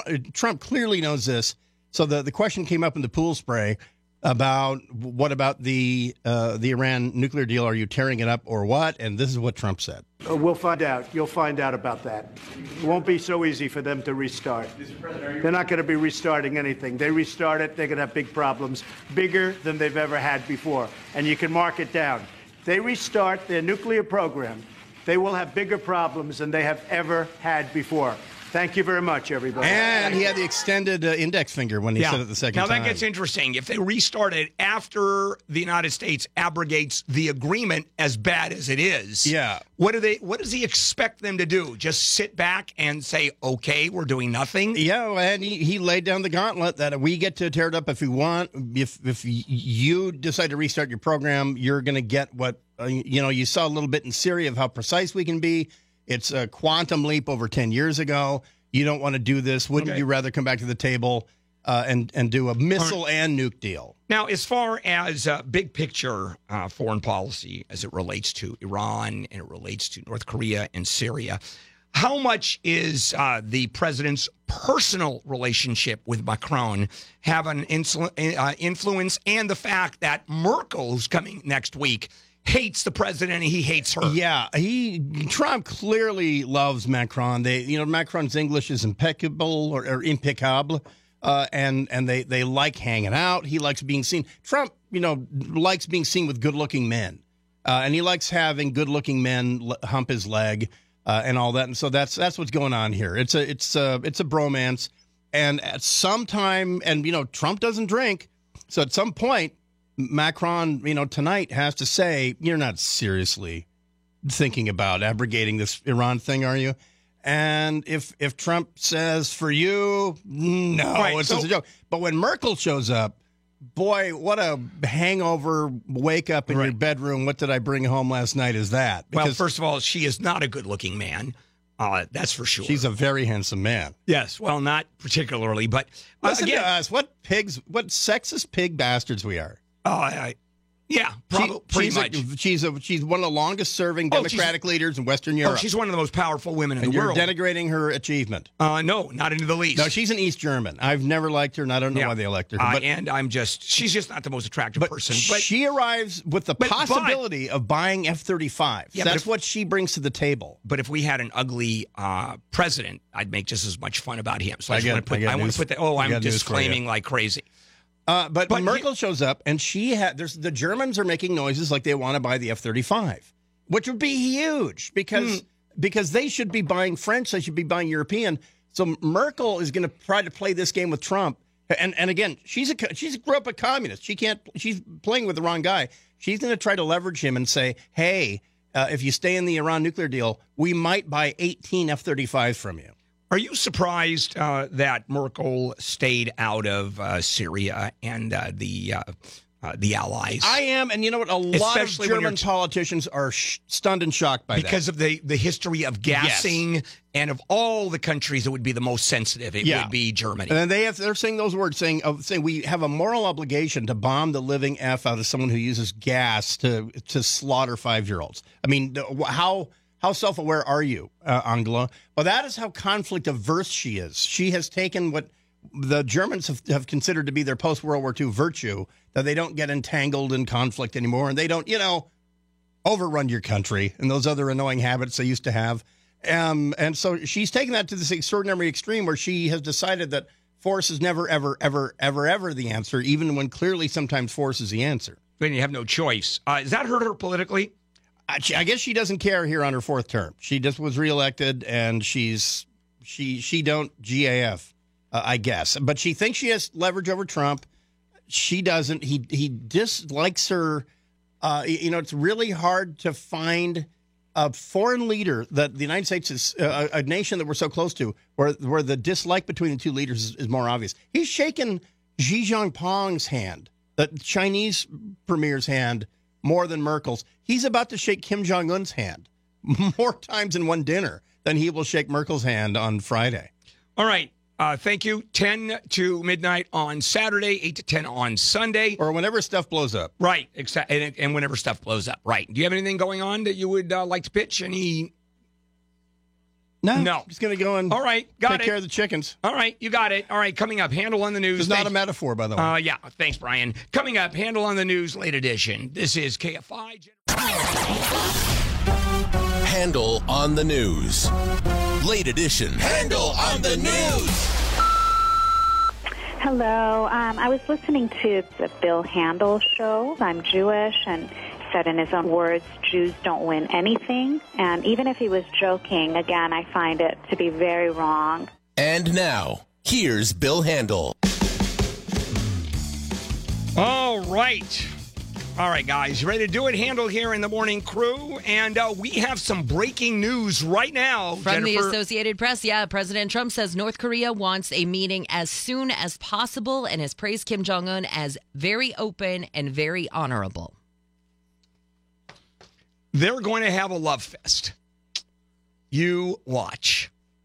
It's uh, going to be, he's going to like Kim Jong un a lot more than he's going to like Merkel. Maybe he already does. I was going to say, I think he already does. Yeah. He'll shake uh, Kim Jong Un's hand. Uh, yeah, he certainly will. Uh, he'll. Do you think he'll give uh, Kim Jong Un an air kiss? Certainly, a lot sooner than he would do it with Merkel. This is astonishing. It is. It really Stunning. is. Although So- there have been there have been other times when um, either the president has said something about North Korea positively, or that North Korea is doing something positively, and then uh, Sarah Sanders has to walk it back Right. a little bit. So Well, it looks like uh, as we hear detractors say, "Oh, the North Koreans are giving up nothing. Uh, we're getting nothing about it." Uh, once the decision was made, once Trump said, "I am willing to," uh, it's that it's been balls to the wall to make this thing happen. Uh, and I am, uh, I think it's a, it could very well be the best thing that Trump is going to do uh, during his entire presidency. this could be his China. It could be his Nixon's China. China. It could be. Are you ready for this? It could be his Nobel Peace Prize. Oh my God. As as crazy as that is, jointly with Kim Jong Un, right? absolutely. Wow. Yep. Well, let's see what happens. Henry Kissinger, uh, Yasser Arafat, uh, and uh, you had uh, it's it's pretty scary stuff. Menachem Begin with uh, it was uh, with Sadat. Was Jimmy Carter? I think Jimmy Carter was. It was three way the Peace Prize that year, wasn't it? All right. Uh, while Jennifer Jones Lee is looking that one up, we always check it out, don't we? Uh, let's do it. Handel on the news, late edition, lead story. This morning we were following a uh, suspected shooter. It was a standoff in uh, Los Angeles where a fire broke a fire broke out earlier. Uh, it was uh, an active shooter, and uh, he barricaded at home, and they got him arrested without incidents. And this was a place, same place where two hours earlier there was a fire. in Yeah. The fire department. So I, we're assuming maybe he set a fire first before Maybe. he. Well, he's in custody, as is the um, the man who ran over those people in Toronto. Yeah. Yeah, and this has gotten very weird very quickly. We know his name is Alek Minassian. He's 25 years old from Ontario. And he apparently drove a mile on the sidewalk, just mowing down people as he went along. And they're saying that there's no way this was an accident, but they don't think that this was an act of terrorism either. And they say that the guy had recently sort of praised, I guess, the um, the guy who um, at uh, what was it, Santa Barbara, who had killed six people and injured 14 people in the shooting and stabbing and the vehicle attack. That one. Oh, up Um, at uh, UCSB in Isla Vista. Yeah. Yes, and he, uh, the guy's name was Elliot Rodger, and he said, "All hail the supreme gentleman, Elliot Rodger," on his Facebook account earlier this week. Yeah, so it's we thought originally it was terrorism, and immediately the authorities said we don't think this is terrorism related. Uh, it is related to a crazy guy who did this, and uh, all hail the supreme gentleman. Elliot Rodger is what Minassian wrote just before the incident and posted it. And uh, this guy Rodger one crazy dude was and uh, he was it was a personal grievance he had uh, it's a subculture of men's rights group uh, that believe women don't want gender equality and have been brainwashed by feminist propaganda Elliot Rodger was basically really mad that he couldn't get dates. Ob- So he killed a bunch of people. yeah and then killed himself And this guy, maybe we're going to find the same backstory for him. Well, they said he was kind of a loner, kind of stayed to himself. So you know, we'll see. that is often the case there are very few gregarious student body presidents that go around killing people Police in Ventura say they they kind of made a mistake in that incident that led to a father being stabbed to death while he uh, ate dinner with his family. Yeah, I don't understand with the police chief uh, why he said this. First of all, they got the call of uh, this homeless person uh, sort of ranting and raving, and they saw what he was doing on television. They have a closed circuit system where cops were watching, and they deemed he was not a threat. That's number one. Number two is all of our patrol units were tied up on other calls. I would like to know at what level of importance those other calls were. For example, a burglary is uh, has uh, uh, been reported, or a domestic violence uh, call has been reported where people come in and the cops are afraid someone's going to kill somebody. Where you have a, a crazy guy who's running around and just screaming and ranting and talking to himself. And he's been known to do that. And the police knew who he was. I think the thing that And the- I don't the know part the of it answer. that I think the chief says was a mistake is that they were looking at the guy through the camera system. Yes. And it's that the 911 center staff canceled the response. So it wasn't just that officers were delayed getting there because they were doing other things. The 911 center said, don't even go out, even when you're done with your other work, don't it. go out. And they think maybe if they had responded eventually. That's a lot of maybes, and I don't know Definitely, the answer because once it's been determined that someone is not a risk, now the issue becomes: was that a legitimate call that he was not a risk at that time? Because it seems pretty arbitrary. He's ranting and raving, and then he walks into a restaurant, pulls out a knife, and without any motivation, stabs uh, a a customer in the neck. But isn't their defense going to be, look, yeah, we we saw that he was mentally I don't ill know. and he I was don't know. Going don't- crazy, but we couldn't ever have predicted that he would have done that's that. What, that's what I would argue. And I don't know the answer. I'm just, you know, I'm always throwing up other possibilities because that's just what I do. Let's take a break. We'll come back and uh, finish it up. This is KFI.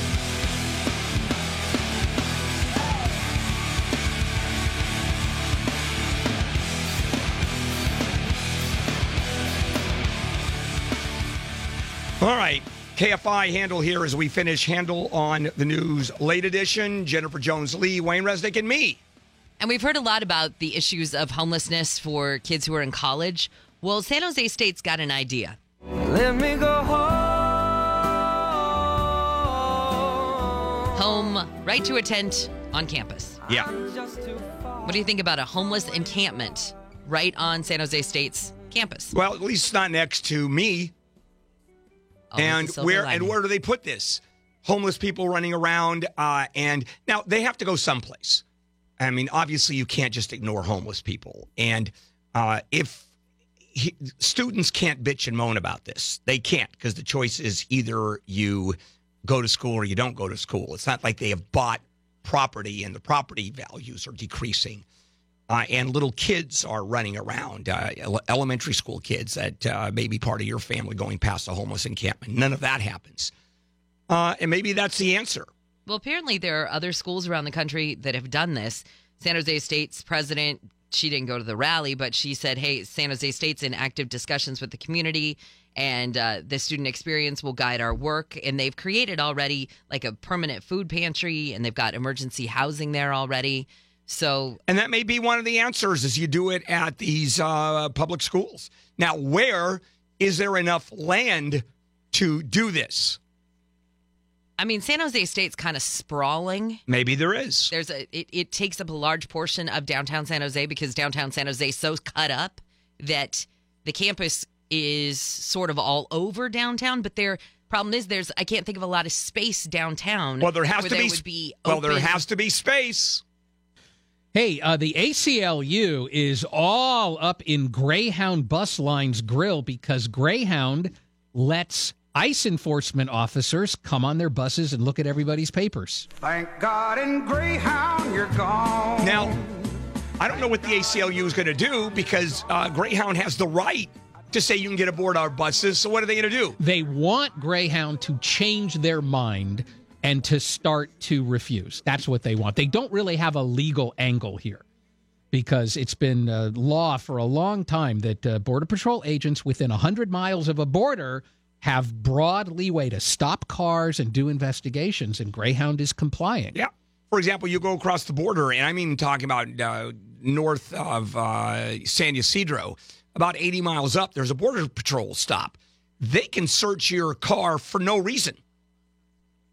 You don't need uh, uh, you don't need probable cause, and so they can get aboard a Greyhound bus, and and the ACLU. What, what are they going to do?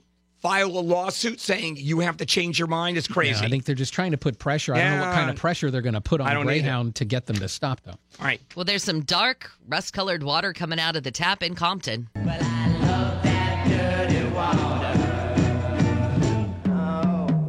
Now, you would think this is citywide. If it's in Compton, it's all over. And why just Compton? Well, it has its own water district. And they do pipe flushing pretty Yeah. regularly. So it's probably they do it. It's probably their due for a pipe flushing. Is all there is to it. But it only has 1,600 customers. This water district. Wow. That's a very small economy of scale to provide Very water to small. people. Yeah. Uh, well, this uh, little girl in Florida is four years old and she's fighting for her life after she accidentally swallowed some pool water. Oh, God. She was, uh, her name's Eliana Grace, and she was playing the pool with one of those pool noodles and doing the thing where you blow in one end, you know. And while she's doing that, some other kid came up on the other side and blew it the other in way. the other direction and blew a whole bunch of water down into her lungs. She threw up immediately. Yeah. But that doesn't get it out of your lungs. Yep. And two days later, she has pneumonia. Uh, Yeah, they call and- it aspiration pneumonia. And uh, she's on basically she's on a breathing uh, apparatus, respirator, and she may not survive. Oh no. Well, um, nearly three quarters of those devices that uh, they put up in you for certain things, Scopes? procedures. Yeah, those scopes might be tainted. Bacteria. Bacteria. Look, there's bacteria. Bacteria. Well, I remember there was a big thing at UCLA with Right, with their Olympus- Olympus, scopes Olympus were yeah. dirty and contaminated. Yeah, that was bad design, though. And what uh, this study says is uh, virtually all of them that are not throwaways, they're not disposable, which is why today almost everything is disposable. Yeah. Almost everything. They're talking the. We're talking about scalpels. I mean, all of Yeah, them. Yeah, yeah. There, you buy, or the hospital or the surgeons buy them in kits, and it's thousands and thousands of dollars. because they say if you think about it like the the scope that they use for a colonoscopy or something like that the the way that it's shaped there are just some Bacteria areas where the forms. bacteria can just Right. get in there and, and they have to be very careful not to use the colonoscopy for endoscopy. Very careful. All right, I think we're done. Mm-hmm. yes Oh, yeah. yeah All right, coming up Latinos in the Border Patrol. There's a whole story there. This is uh, KFI AM 640.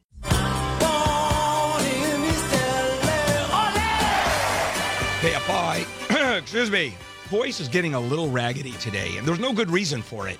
I don't have a sore throat. I'm not harboring a cough or cold or anything. Very strange. All right, uh, before we get to the Border Patrol story, uh, a quick announcement tonight on Conway's show. Remember Puskas, the Santa Ana Police K9 that took a suspect down in that televised police chase, chase and lost some of his teeth? Puskas and his handler officer, Luis uh, Galeana, will join Conway in studio tonight with an update. So you want to tune in tonight at 6 p.m. And if you have a police dog, incidentally, that lost its teeth, call 888 640 SMILE. Okay. Fair enough. Now, the Border Patrol. Some uh, interesting facts I want to share with you about the Border Patrol. And that is um, when the Border Patrol was established in 1924, Latinos were a tiny, tiny minority. By 1989, uh, they made up about 36% of the border uh, of the agency. Now, Latinos make up more than 50% of the Border Patrol. And currently, the academy where Border Patrol people go, I mean, it's uh, they're effectively peace officers, so they go to their own academy. 10 out of 11 people are Latino. It is being taken over by Latinos. But this makes a lot of sense. Why? Because uh, Border Patrol agents, for the most part, should be bilingual because they're dealing with Latinos that are crossing the border. Now, I have met some Border Patrol people, and I asked, and this is over the course of years that I've interviewed them, and I said, How many? I, I'm assuming everybody speaks Spanish. Because not necessarily. A lot of the agents only speak a few words of Spanish. Come here, sit down, don't move, move over, put your hands up, put your hands behind your back, uh, that sort of thing. We're not going to hurt you. I mean, a, a few phrases, which is very different than uh, speaking fluent Spanish. But being a Border Patrol agent, so it's a given that bilingualism is obviously a huge advantage. I would even argue it would it's necessary. if I were running the Border Patrol, I would say that that's it. Starting now, agents have to be truly bilingual, which means what? For the most part, they're going to be Latino. And of course, I'll immediately, the Border Patrol would immediately be sued for discrimination. And the argument back there is nothing stops people from being bilingual. There are plenty of people, you just have to really work at it. So here is one of the major problems, and that is people who are bilingual are, for the most part, Latino, who families are Latino, so they grew up in a Latino household, and of course, learned English in school and just hanging around. Much like uh, when I came to the United States, uh, I didn't know English. Uh, my native tongue was Portuguese. My folks spoke Portuguese, although they were tried very, very hard to learn English. Never quite got there. Never quite. My mother has been here since 1957, still speaks like she got off the boat yesterday afternoon. And uh, my father, you heard the interview with my dad a few times, very heavy accent. But when you have kids that are Latino, they grow up in Latino households, and that's all they speak because the abuela only speaks Spanish. And they're why you you can stay in Southern California, live here, and suc- successfully live here without speaking one word of English. Spanish newspapers, Spanish radio, Spanish television, Spanish sign on stores, where nobody speaks English, you can succeed. So, what ends up happening is that kids that grow up in Spanish speaking households have a lot of Spanish. And then, of course, they're learning English as they go to school, and you have truly bilingual people. Now, here is the rub, and that is so many of these Border Patrol agents who are Latino, who grew up in Latino households, have family mem- members who are illegal. Someone in their family probably came over the border. And how do you deal with that? Maybe even parents who have come over the border illegally. And there's uh, one story about in the LA Times where they interviewed uh, one Border Patrol agent who was born in the United States. His parents came over illegally.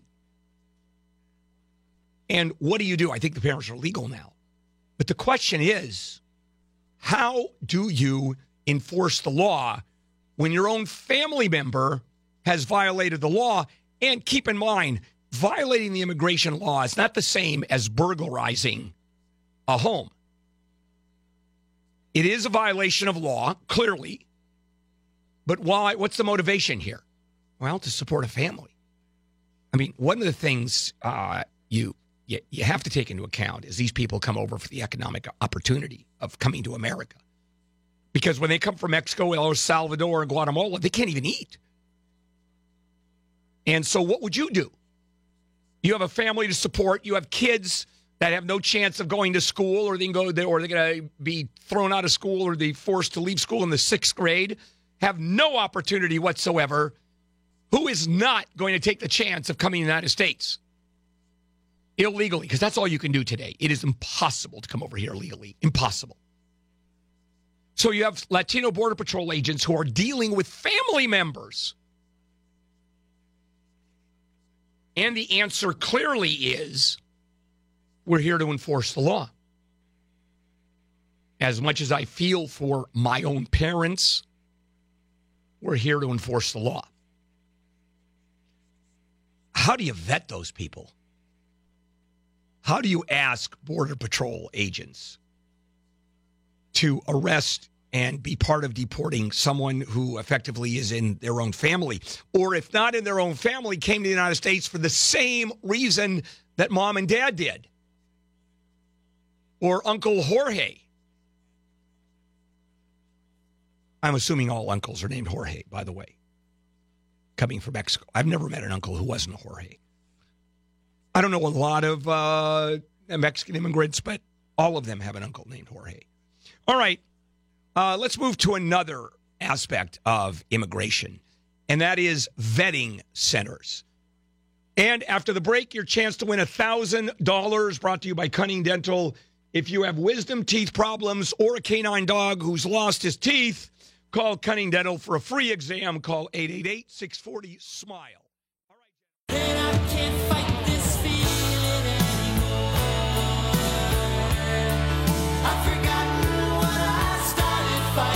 All right. Uh, this is uh, KFI Handel here and uh, the morning crew on a Tuesday. Here's your chance to win some money. Your shot at $1,000 now. Text the keyword money to 200 200. You'll get a text confirming entry plus iHeartRadio info. Standard data and messaging rates apply. That's money to 200 200. The winner is notified with a phone call. If you don't answer it, they move on to somebody else. James in Fallbrook, he answered the call and won $1,000. Your next chance to win coming up next hour. All right. Uh, one of the uh, campaign promises that President Trump made as candidate Trump is extreme vetting of every com- everybody coming in the United States. Uh, different from uh, Muslims not coming in the United States, which the Supreme Court is hearing this week, has already heard actually, whether or not the Muslim ban is constitutional or straight out discrimination. But let's move on because uh, we've already talked about that, and you bet we will when the court makes its decision. Extreme vetting, and this is for people coming in the United States across across the board. By the way, it doesn't matter where you come from. And I always asked, well, what does extreme vetting mean? Haven't quite figured it out. Uh, the Trump administration has not yet figured out what extreme vetting is. But uh, I'll know it when I see it. Justice Potter in uh, describing pornography. Can't tell you what it is, but I I know it when I see it. Same thing with extreme vetting. And so, what the president directed the Department of Homeland Security to do is to effectuate his ideas. Extreme vetting. As a matter of fact, he wanted the creation and announced the creation of a national vetting center that would bring extreme vetting to foreigners coming into the country. Now, the administration has not quite explained how it's going to vet travelers more extremely than the way they're already being vetted. There are a bunch of federal agencies already performing the task. And Trump has given the security people, the intelligence com- uh, people, all the other agencies until August to submit proposals for how they're going to work with the new center and share information with it. And as a matter of fact, the White House said in a memo the federal government's current vetting efforts are ad hoc, impedes our ability to keep up with today's threats. The NVC will better coordinate these activities in a central location. Well, they're not at all ad hoc.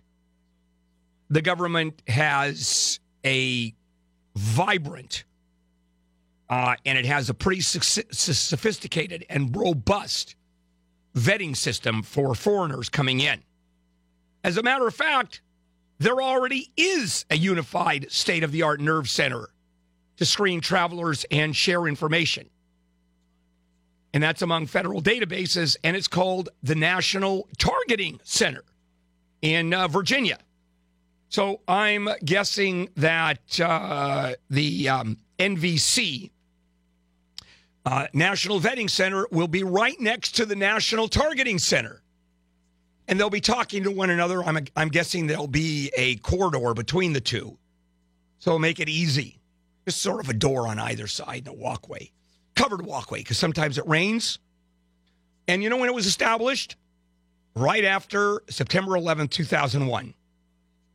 And the center is responsible for checking U.S. bound cargo and foreign travelers by gathering information across federal agencies and assessing risks. And you know when they start screening travelers?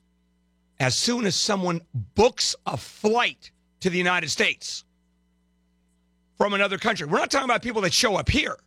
We're talking about people that have booked a flight into coming here. Airlines automatically forward their reservations to the center. And then the vetting begins. Now, I don't know where to go with this. Uh, in fact, I'm going to argue that strengthening the existing programs, if they can be strengthened at all, I mean, how much more robust can it get? So when uh, at candidate and then President Trump's statement about extreme vetting came out, I asked the question: What what is extreme vetting? I mean, today, someone trying to, for example, immigrate, just to give you an idea, uh, someone trying to get asylum from another country, it's about 18 months to come in. It's not only the application, it's a full background check, it's a full search on databases. And if they're coming from countries that don't have databases, because they're coming from third world countries, let's say someone's coming from Chad or Yemen, I mean, they're not going to have databases over there. Then it gets even more difficult. And they do everything they humanly can. That's what our government does. So when you talk about extreme vetting, I believe that's simply a political statement just to make the base feel better. At first, I'd go, wow, I want extreme vetting until I started looking into it and saying it's already pretty extreme. How much more? All right, coming up uh, opioid lessons in school. How early do you go with that? I'll share that story with you. KFI AM 640.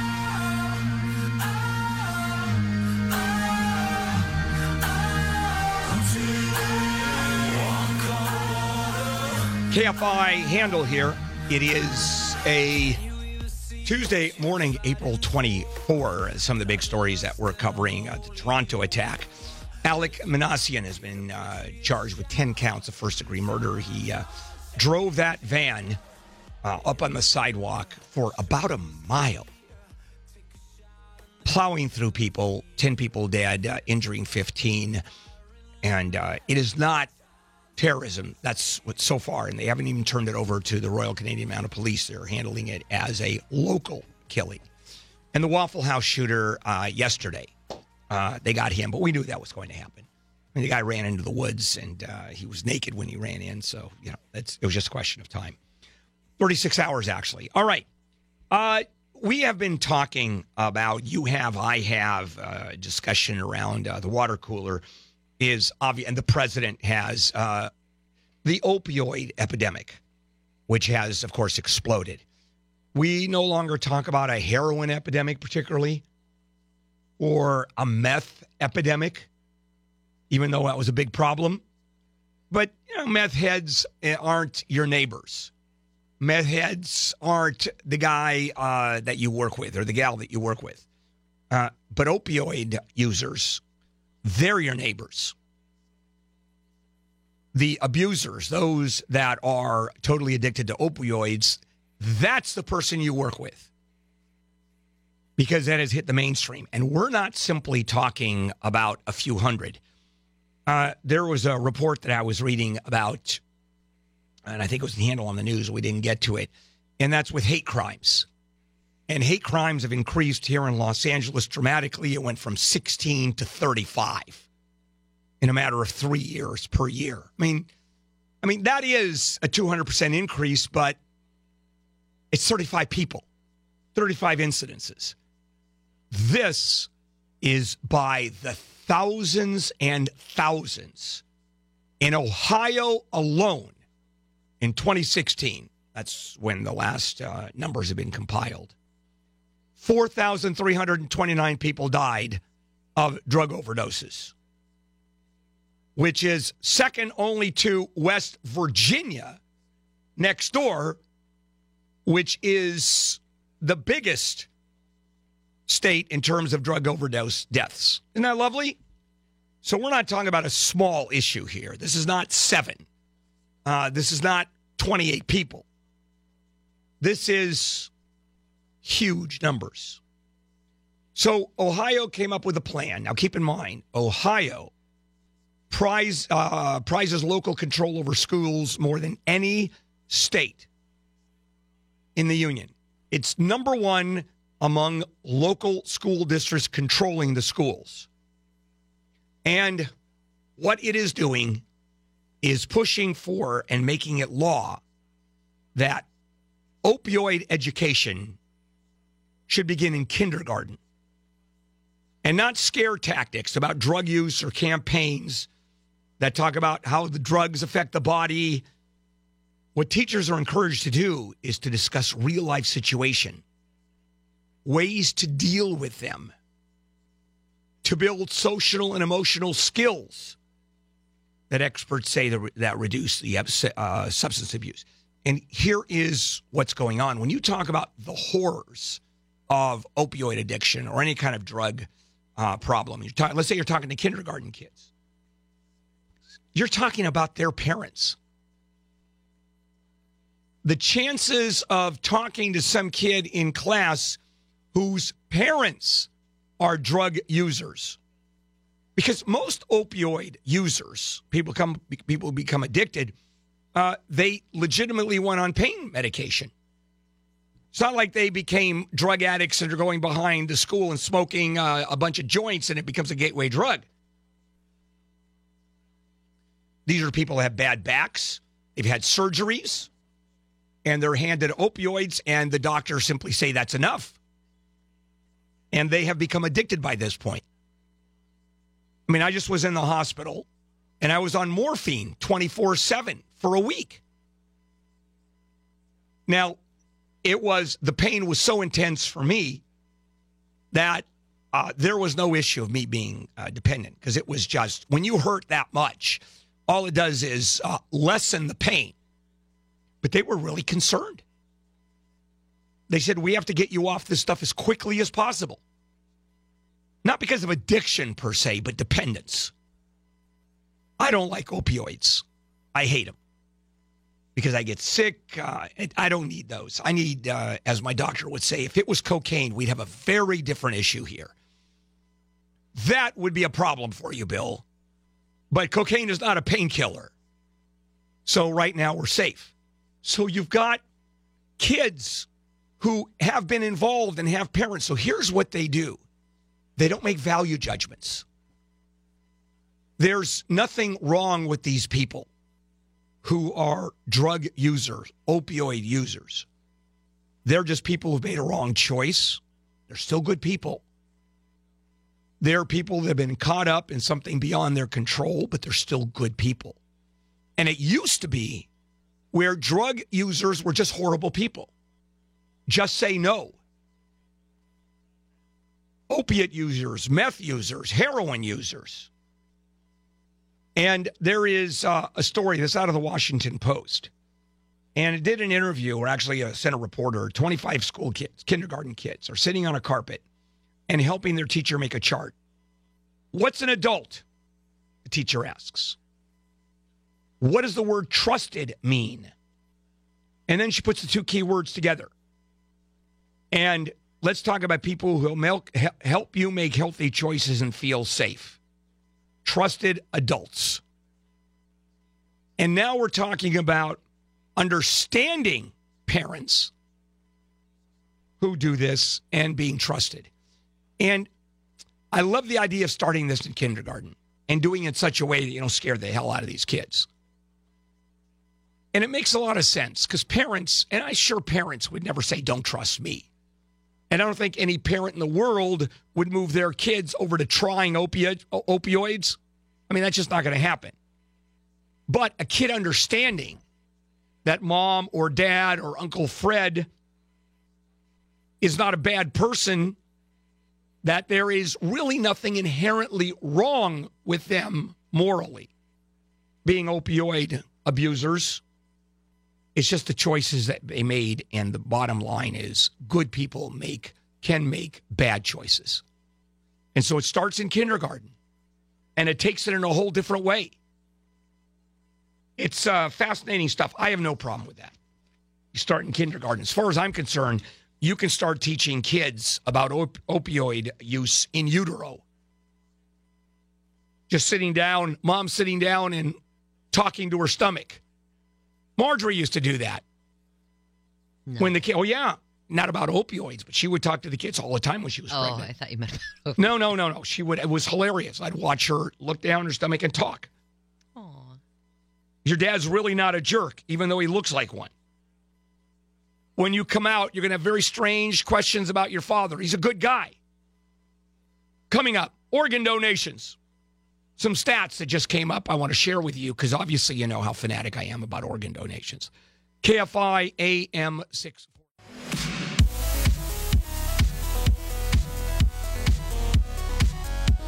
All right, KFI Handel here on a uh, Tuesday, April the uh, 24th. As we finish the show, big stories that we're covering are going to be here during the day. The Toronto attack.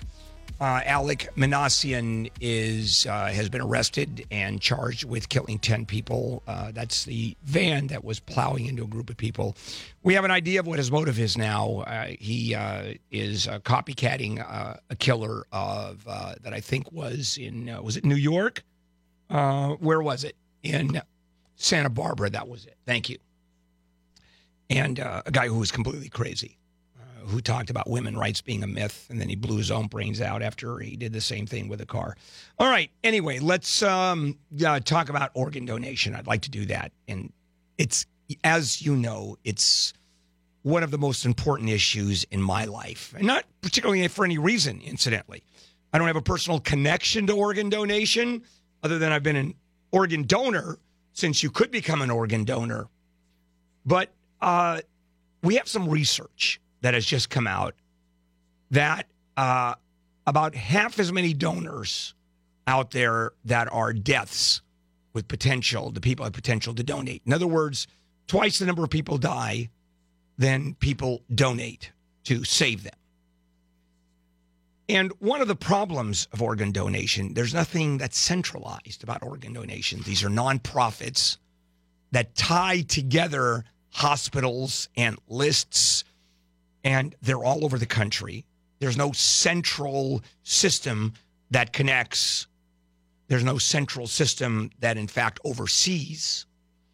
And depending on geographically where someone is, they have a much better chance of an organ donation. For example, Steve Jobs, uh, he remember he had moved uh, to somewhere in the South because, and he got a liver.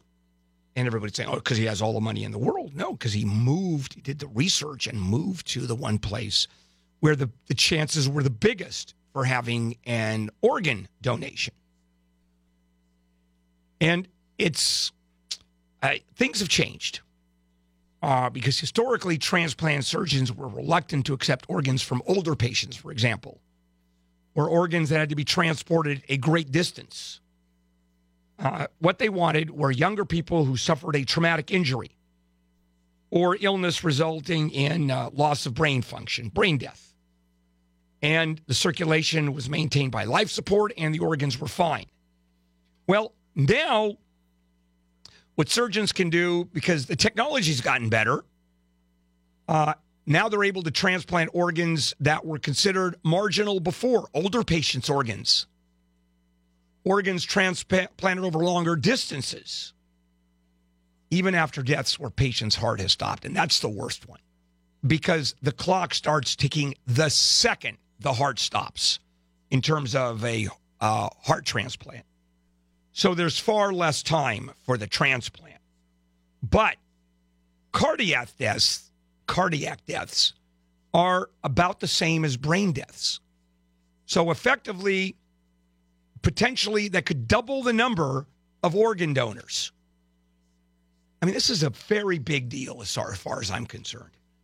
And here's the reason people are dying needlessly. There's no good reason for people to die because they need an organ. And I've often told the story, and I think there's an answer to it, and that is we're all automatically donors unless we opt out. It goes the other way. Because here's what happens: even if someone's an uh, an organ donor, and let's say that person has traumatic brain injury and there there's life support, and the family is there, well, the family can reverse the organ donor request from the person who is about to die or is already dead, brain function wise. The family can actually reverse that. And you go, how does that work? Now, the good news is about 90% of people who who okay organ donation is, right? The only place really is on your uh, driver's license. Right there, the little stamp, which used to be a little, uh, it used to be just a, uh, a little adhesive uh, little circle you'd put on that came off very easily. Well, there are moves afoot. New York, for example, has uh, put on a, uh, has initiated a website where people can sign up, and it's done with voter registration. Now, can you imagine if it was done at the DMV offices? Big sign that says, please be aware that uh, you are automatically enrolled in the organ donor program unless you opt out. Here is the form. And when you apply for the driver's license, do you want out versus do you want in?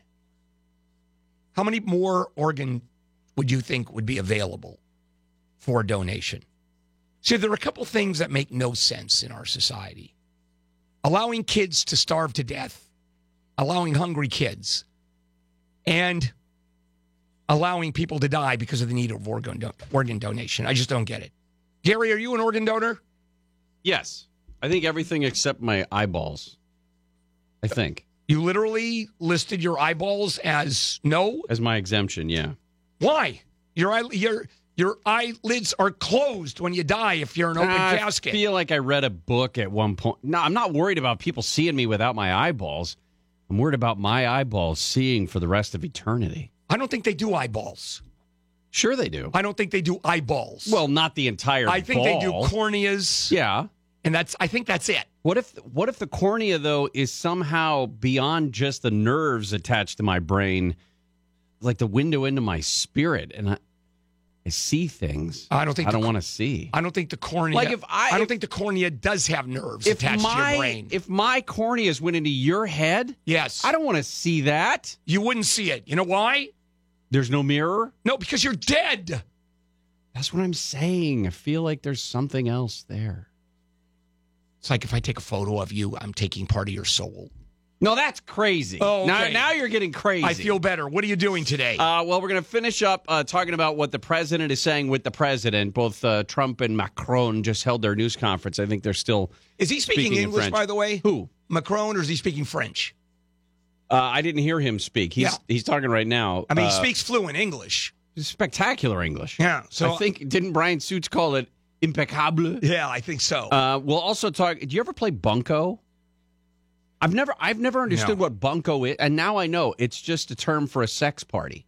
Oh, yeah, if I didn't know anybody, that. If anybody says they're playing bunco, it's all sex parties. Oh, interesting. No. Yeah. Uh, now you know what a bunco part of the bunco squad is. Yeah. That's the police fraud squad. Right. But playing bunco is totally different meaning. Everybody has been getting it wrong for so long. Got it. Uh, we'll also talk about this uh, standoff down in I think it was the Harbor Gateway area where st- what they thought was a house fire actually turned into a uh, a shooting that they didn't see coming. So we'll talk about all that stuff. All right, got a lot going on. Gary and Shannon coming up. Uh, Gary, have a good show, sir. I don't know if you mean that, but thank you. Actually, I don't. Okay. But it's No. Yeah. Uh, it's sort of just the way I end the show. I know. See you tomorrow, everybody. Okay. Handel and the morning crew, KFI AM 640.